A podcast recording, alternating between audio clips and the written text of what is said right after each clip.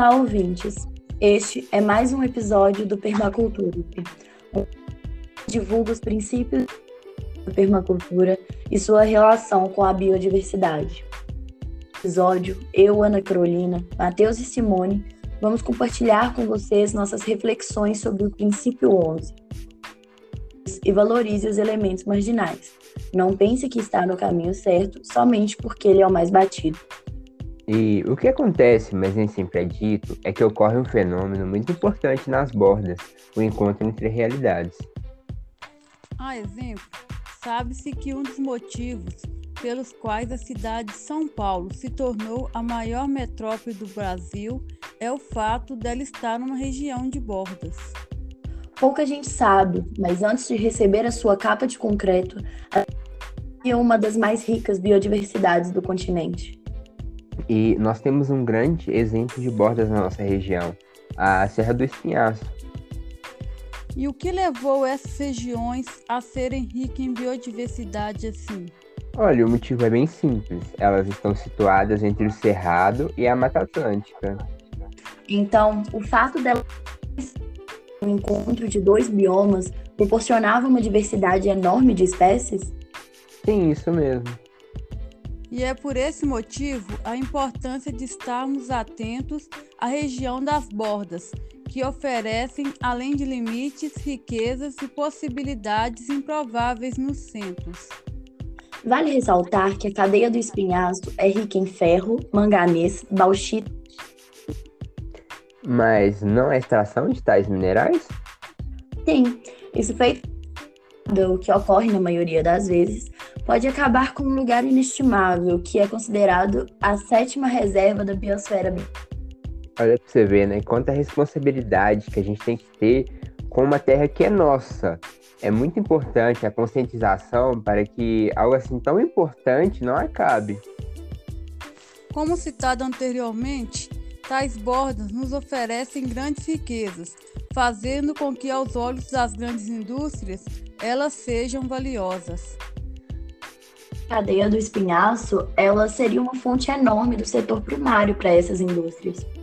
E vale lembrar também que as pessoas que apoiam as causas ambientais acham tal ambiente bem atrativo por conta da biodiversidade encontrada no local e acabam protegendo e batalhando pela preservação dessas áreas. A permacultura é uma forma de vida que se encaixa perfeitamente às bordas por conta da preservação, ela é de extrema importância para o nosso meio. Dentro da permacultura, encontramos uma prática muito complexa, mas de grande impacto positivo ambiental, a compostagem. No princípio 11, tem um provérbio que diz o seguinte: Não pense que está no caminho certo só porque ele é o mais batido. E este provérbio ele encaixa bastante com o exemplo citado, a compostagem. Exatamente.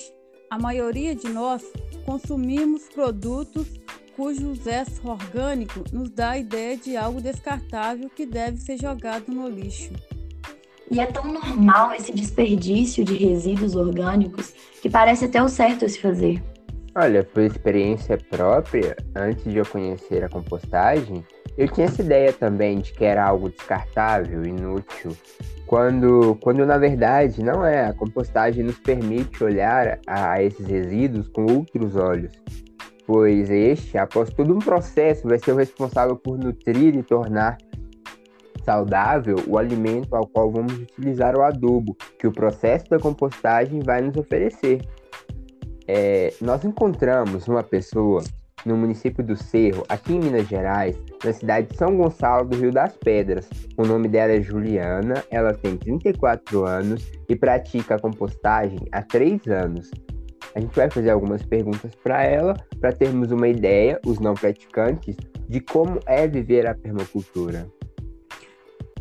Por motivos pessoais, mas respondeu todas as perguntas e eu serei o nosso grupo agradece a presença da Juliana e vamos dar seguimento às perguntas. Juliana, qual foi o principal motivo para que você começasse a prática da compostagem? Foi dar um destino melhor aos restos orgânicos do meu consumo doméstico. e assim produzir um excelente adubo 100% orgânico para as minhas plantinhas. Essa resposta já nos dá um bom motivo para começarmos a praticar, hein? A grande maioria tem um cantinho no quintal de casa, que pode ser dedicado ao plantio. Quais os impactos positivos da prática em sua vida?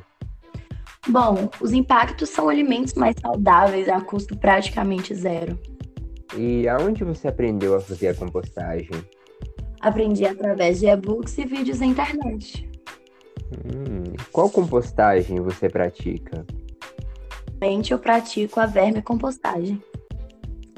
Existem três tipos de compostagem. A primeira é a vermicompostagem, aonde uma espécie de minhoca é responsável pelo tratamento dos resíduos orgânicos. A segunda é a compostagem seca, que é um processo mais lento, pois são os próprios micro-organismos presentes no solo que fazem o tratamento dos resíduos.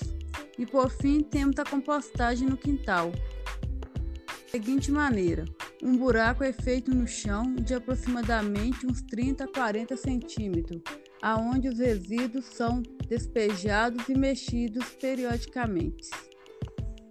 O bom é que cada um pode se adaptar maneira e condição em relação ao espaço e a duração do processo.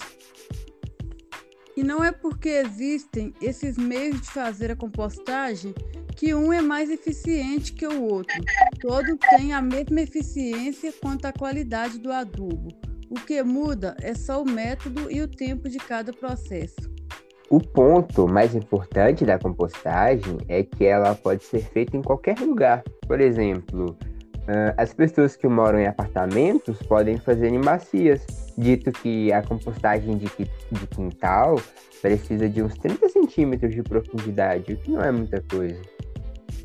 Sim, apesar de ser apelidado assim, não precisa ser necessariamente feito em um quintal, pode ser feito em outros.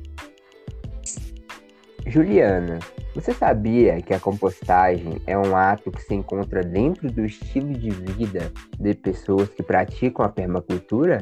Você já ouviu falar sobre a permacultura? Comecei a pesquisar sobre o assunto, eu vi que a compostagem é uma alternativa que você pode fazer para ajudar a natureza, evitando impactos no meio ambiente. E também vi que existem as construções integradas, enfim. E o que te levou a a prática da compostagem? Você teve alguma influência? Qual sua opinião sobre a falta de informações a respeito da compostagem ou da permacultura como um todo? Eu tinha dificuldade de encontrar adubo orgânico para minha horta. E quando eu encontrava, saía muito caro. Então, eu percebi que eu poderia produzir na minha casa de graça. Sempre gostei de plantar e amo esse estilo de vida. Além de ser muito bom você produzir o seu próprio alimento e completamente livre de agrotóxicos e adubos químicos.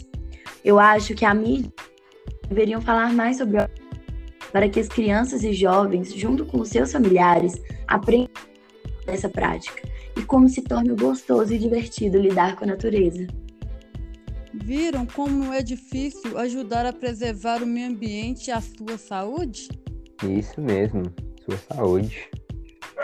Além disso, alimentos cultivados em casa com adubos 100% orgânicos são considerados mais saudáveis. Pois não há contaminação indireta por agrotóxico, que plantações onde até mesmo o crescimento de frutas, verduras e legumes é acelerado por meio de produtos químicos. Portanto, nós alunos e criadores deste podcast acreditamos de vida sustentável através da permacultura, além de ajudar o nosso planeta, nos ajuda de forma positiva em relação à nossa saúde. Então, você gostou das nossas reflexões? Aplique em seu cotidiano e replique para seus amigos. Cuidem-se, permaculturem-se. Este foi um episódio sobre o princípio 11 dos conceitos da permacultura, produzidos por mim, Matheus, Ana e por Simone, sob orientação da professora Maíra Goulart. Não deixe de conferir os outros episódios do Permacultures, um podcast produzido por estudantes do curso de Ciências Biológicas da Universidade Federal dos Vales de Jequitinhonha e Mucuri, em parceria com o projeto de extensão Diálogos entre Educação e Permacultura.